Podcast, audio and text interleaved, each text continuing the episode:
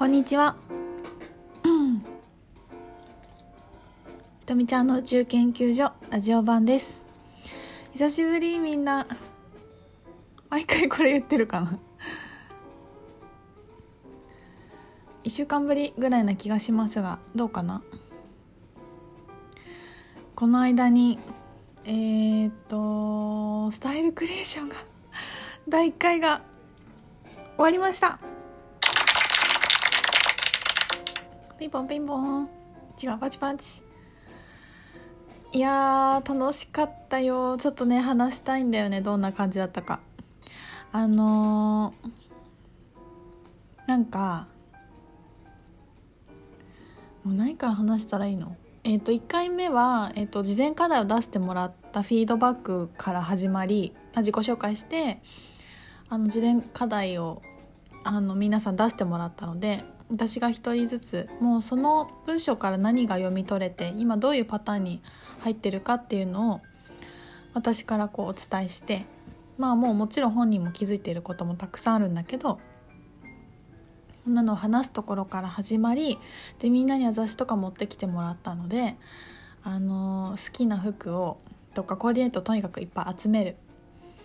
で集めていってえーと、少し服の雰囲気が出てきたら次髪型決めて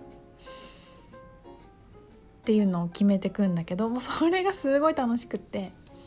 なんかねあのまあ大体方向性がなんとなく分かってる人はあやっぱり私こういうの好きなんだなこんなこと欲しいなとかこういうスカート欲しいなとかでもいいし一人はあの自分がすごくかっこいい感じのスタイリッシュなのしか似合わないと思ってたんだけど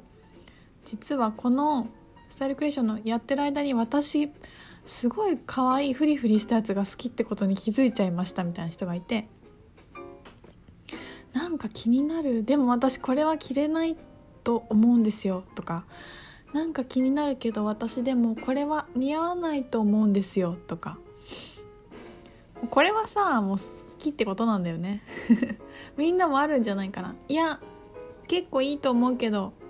でも私には似合わないって着てないのに言うんだよねみんな。着てないのに言うの。あと着たことあるんだけどってやつが似合ってないだけのパターンもあるんだけど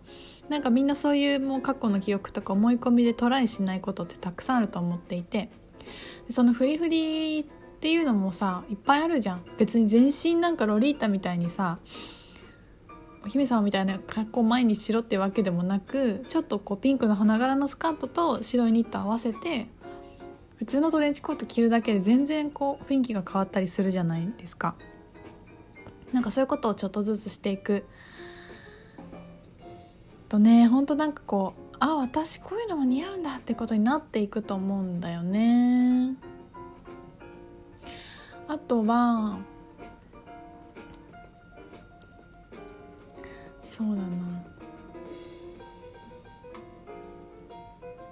なんか太ってるともうおしゃれな服がないと思い込んでる方もいたしなんか逆に太ってておしゃれな人がもうみんな渡辺直美みたいに派手にならないとゆりやんみたいに選択肢がないって思い込んでるみたいなパターンとかもあるし本当にみんななんかね情報がなくていやいや今こんな人いるよとかこんなのあるよとかこんな雑誌あるよとかもう私の知ってる情報全部全部出して「えできるんですね」みたいなところから始まって。でそれがねあの宿題になるんです。次回までの。いいでしょ？あの決めたお洋服 1, 1個でいいから例えばそのワンピースだけでいいからとかあの好きな服を自分で買ってみてそれを、えーと、と次回までに着てくる。次回の時に着てくる。でしかも美容院も訳してその決めた髪型にしてくる。でこれも私が一緒に「あこんなのどう?」とか「こういうことじゃない?」とか「こんな感じになるよ」っていうのをすごいいっぱいみんなで出して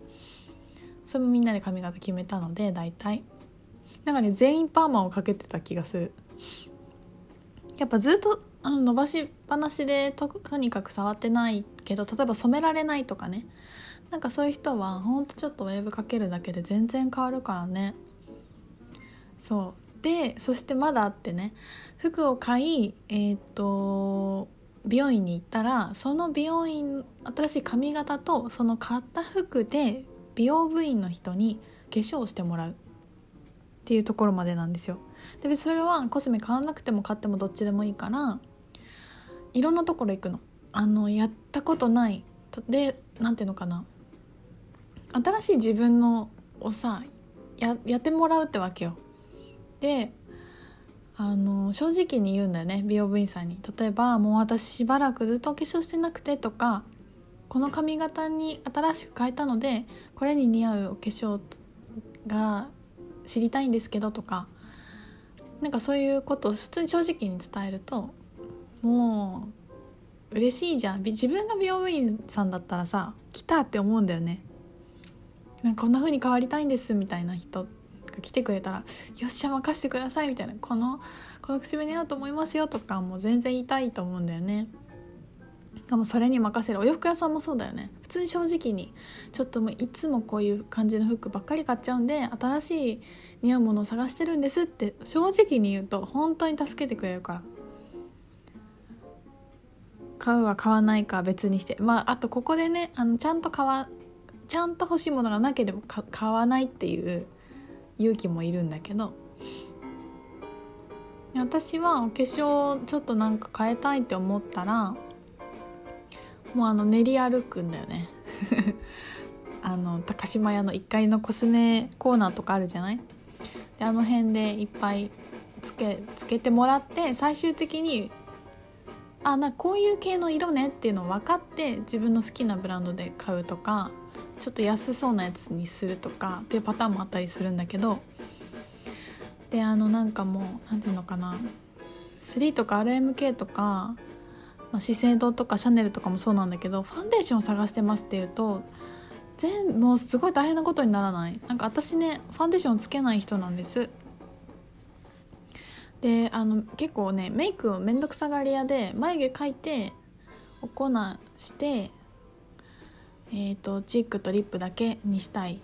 人だからもうしばらくアイラインとかやってないからちょっとやいやでも別にやりたくないな。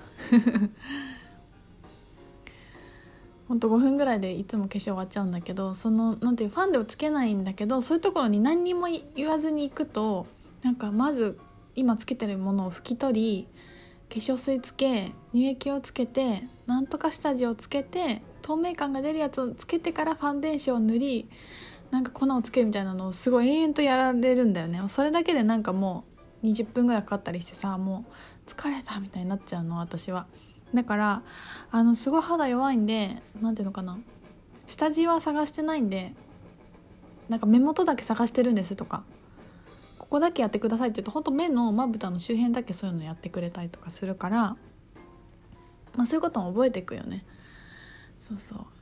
あとその肌弱いっていう人はあのオーガニック系のそういうところもあるからそこで全然化粧お化粧してもらえれば全然肌に負担ないくこんなことができるんだっていうのも分かったりしてあのコスメキッチンをおすすめしてます。そこは結構あのナチュラルコスメがいっぱい売ってるからね。あのすごい親切にやってくれる。私も名古屋の方で2店舗ぐらいはしごしたことあるけど両方ともお姉さん親切だったけどね。そんな感じの日でした。まああと他の課題は断捨離をする。とかまああとお金のワークもいろいろあるんですけどもうこの楽しみ。次の次が12月89なんだけどみんながどんな風に変身しているのか楽しみです。で次はあのみんな断捨離した後フリマなのでお洋服とか、まあ、ゴミは持ってこないっていうルールなんだけど。てか私がフリマしたいだけなんだけどね。いっぱいあってさ。なんかわこれこの人に似合いそうだなとかって思いながらこの間整理してました。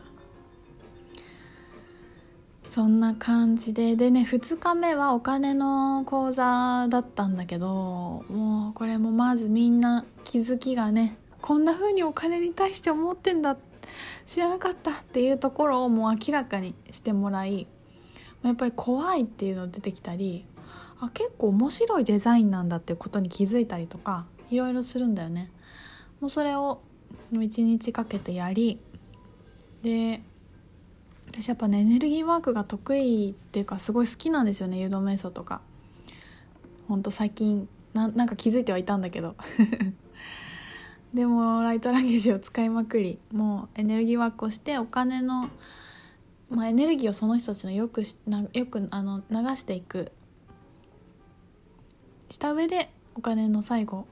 思い込みを全然あの書き換えていくっていう感じを一日通してやりました。もうね早速あの別になんていうか会社員の方で他の仕事自分のこんなものを売りたいまあこんなものをやりたいってことがあるんだけどそれについて特にお金と結びつける活動はしていなかったのに「すいませんこれあの作ってもらえませんか?」とかオーダーが入るっていうね方がいて「仕事が来ました!」みたいなすごいよねイエーイ素晴らしい本当にもうそういうこと起きてくるんだよね。楽しみだな。そうです。そんな感じでした。はい。後半に続きます。